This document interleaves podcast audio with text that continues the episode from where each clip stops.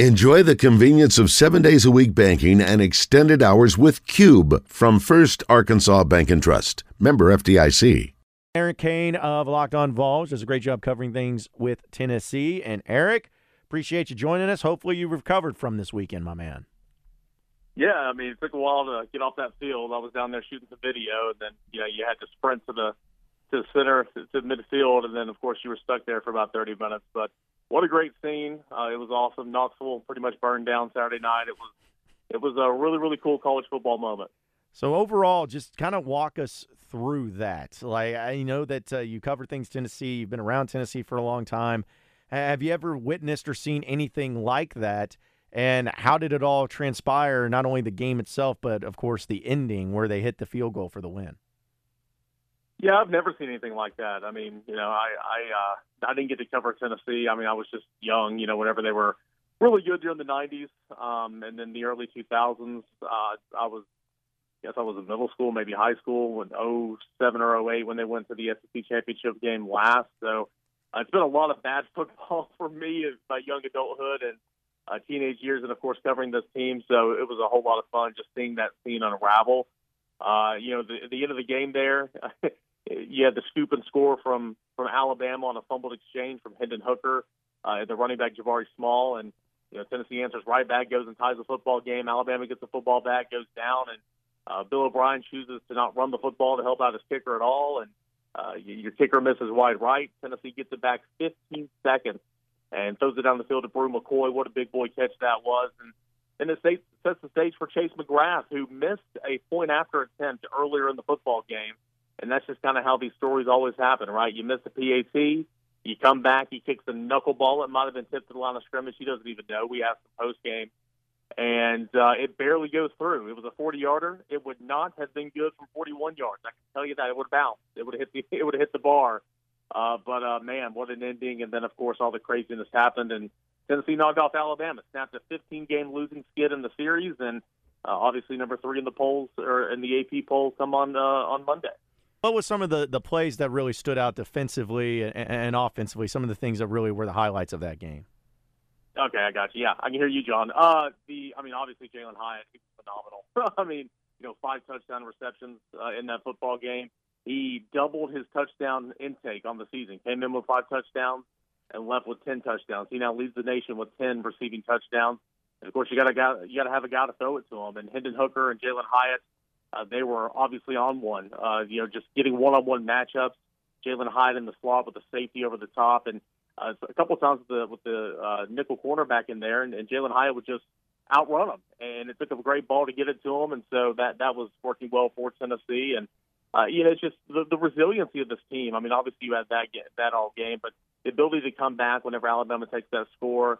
Um, you know, going back to Hyatt, the ability to run the football late in the second half whenever Alabama defensively went to a dime package, and uh, Tennessee just ran it all over them. And, and just not seeing a way uh, for Nick Saban to stop this offense was really, uh, re- really kind of interesting because you don't see that often from Alabama and Nick Saban. So obviously, Jalin Hyatt stood out defensively. Tennessee had a lot of guys in the secondary who were out. They were playing a whole lot of young guys, and of course, you give up 42 points, but a gritty effort from that defense against obviously you know one of the best players in the country and Bryce Young, who was absolutely phenomenal. If he wasn't 100, percent I mean, I don't want to see him at 100 percent because hmm. he was really good against Tennessee.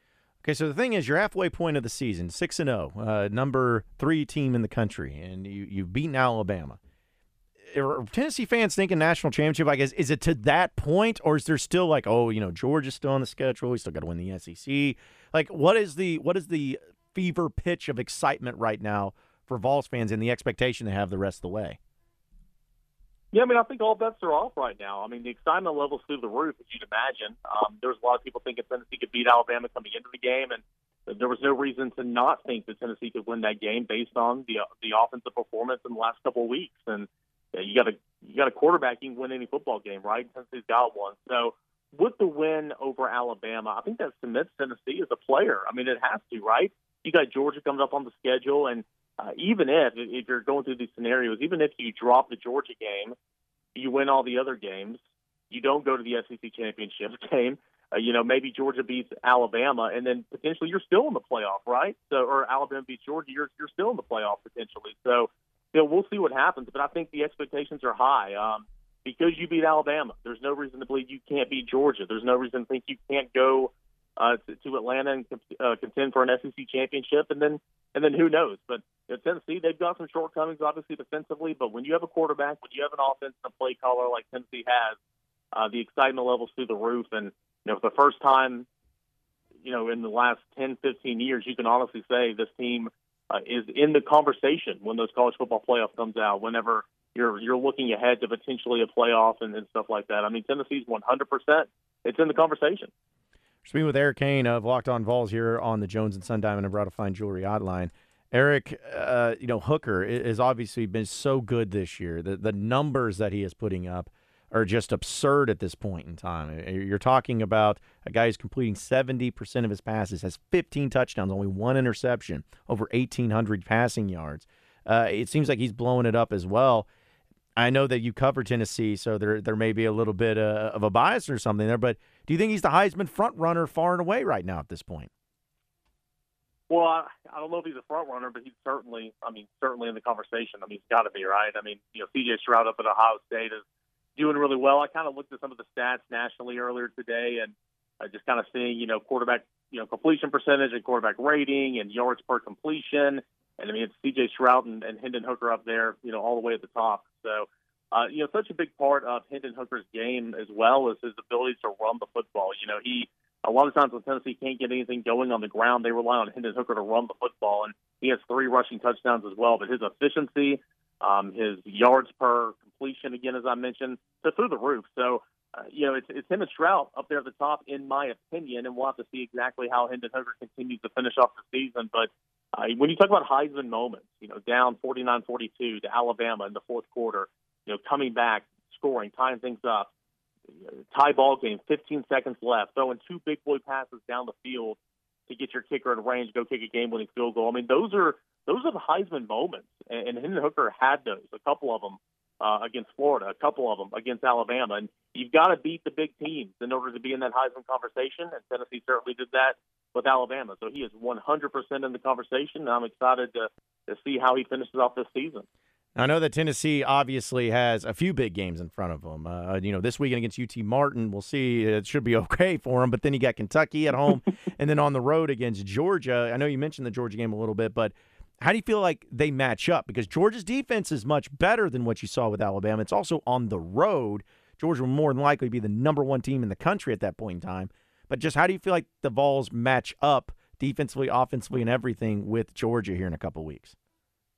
Yeah, I mean Georgia's a really, really good team, and uh, I mean I haven't gone into my deep dive into the stats and all that. And I mean I've watched them a couple times this year, you know, after before Tennessee games, and I mean they're really, really good. Earlier in the season, it looked like they were going to have a, a let off whatsoever, and then they kind of went through about eight to ten quarters of just lackluster football against Kent State, Missouri, and uh, the first half against Auburn. But I mean Georgia's a good football team. Um, I, I think what gives Tennessee uh, opportunities is again, as I mentioned, the offense, the offense with the tempo, the offense is it, Tennessee's done all this last couple of games, you know, without Cedric Tillman, who's one of the best wide receivers, eh, not only in the SEC but probably in the country. And you just had the next man up, Jalin Hyatt, step up and, and, and fill that void. So uh, Georgia's defense, the secondary is going to be better than Alabama. It was the best defensive secondary in terms of defending the pass going into the game, but they still had some uh, a little bit of some issues to work out there uh, for Alabama. I think the secondary for Georgia will be a little bit better. The front seven, of course, will be good, but I mean, Alabama's front seven was good. I mean, having Will Anderson Jr. and Dallas Turner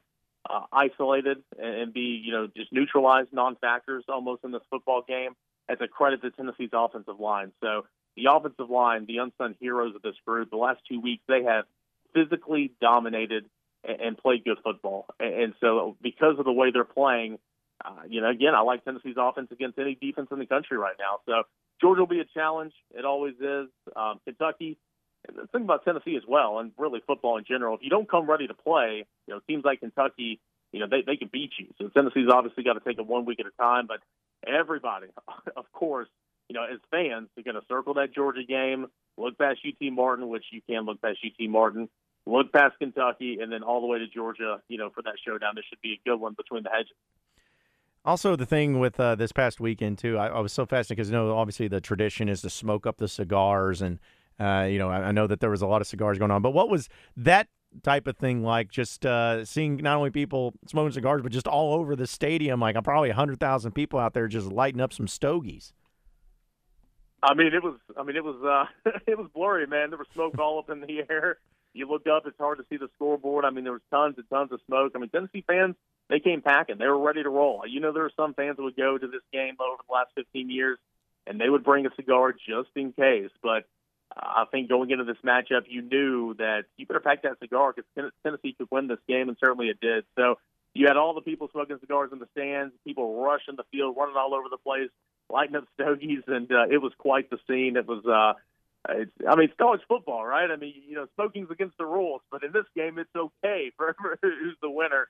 And it's funny, Jalin Hyatt as well said, you know, he was referencing the game last year and saying that the game wasn't over and it was in the fourth quarter and they could start smelling the cigar smoke, you know, during the fourth quarter from the fans in the stands and how that just kind of sat with them and kind of irked them. And, you know, obviously Jalin Hyatt played well, kind of got his revenge. But uh, one of the coolest things in all of college football, the cigar game, and uh, it was uh, it was uh, awfully smelly there at Neyland Stadium towards the end.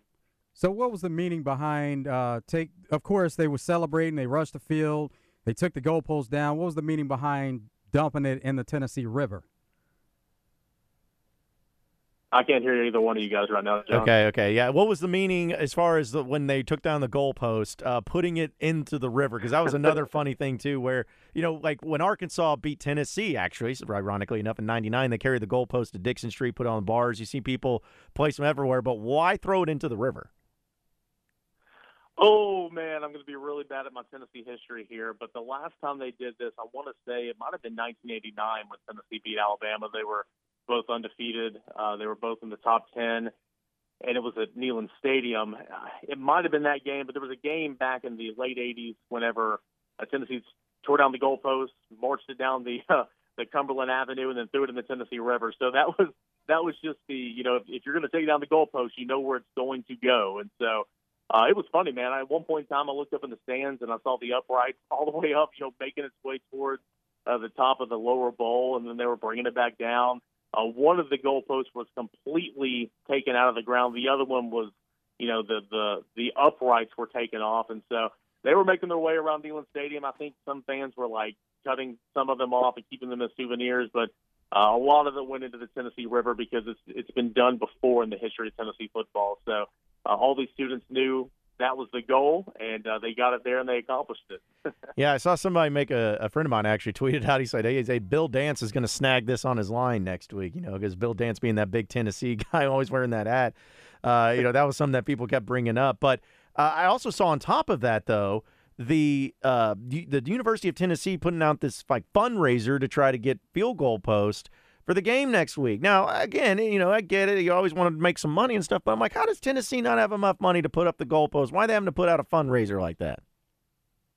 Again, I'm I'm not in the know all the way on that one, but I I think Tennessee's okay. I think Tennessee's striking while the iron's hot, trying to fill up those season ticket donations and and trying to continue to to, to bring in some money, just uh, you know, overall the health department, the Tennessee fund, and all that. I think Tennessee's okay. I'm willing to bet, John, that this time next week Tennessee and UT Martin had a football game. There were two goalposts, and they worked just fine. Yeah, because when I first saw that, I was just kind of like, okay, I mean, I guess, but I feel like if you're Tennessee, man, you're you're funding all the fines, you're you're funding the cigars, you're funding if the you know if it was illegal yeah. to have the cigar smoke out there from the state, you're, you're making sure that you sign off on that too.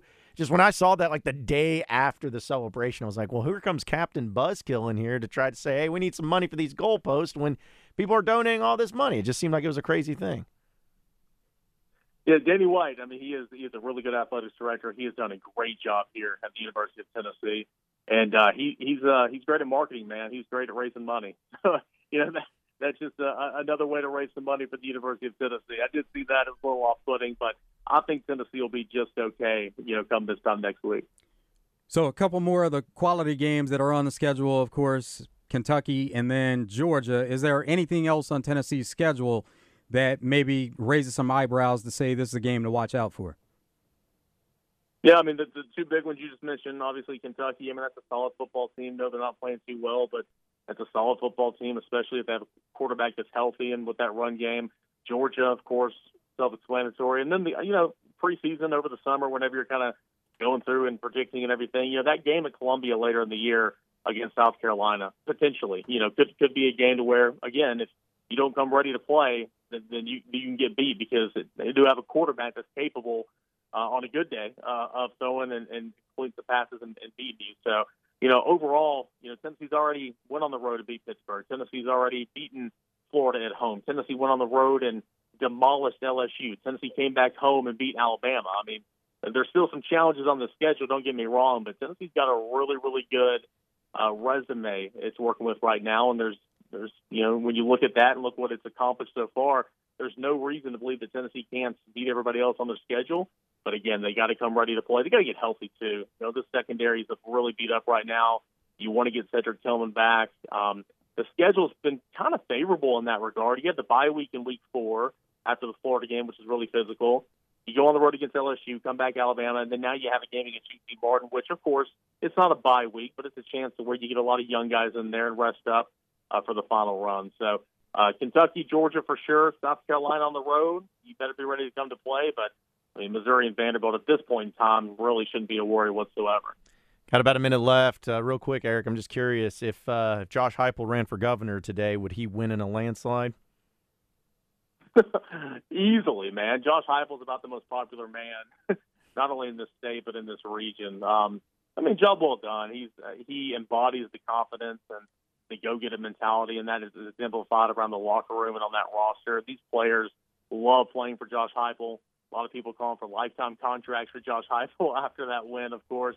But, I mean, you got to think about it. This fan base has been starving for a winner. It's lost to Alabama, its biggest rival for 15 straight years. And Josh Heupel comes in and does in year two, still with a lot of holes in this roster. So he has done a great job. Fans are jacked up about it, and, uh, and I think if he put his name on that ballot right now, he'd, be, he'd get voted in. No, no doubt about it. It would be an easy running.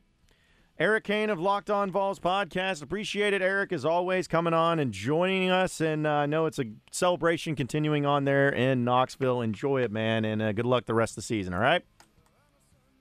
Hey guys, appreciate it. Good luck to you guys.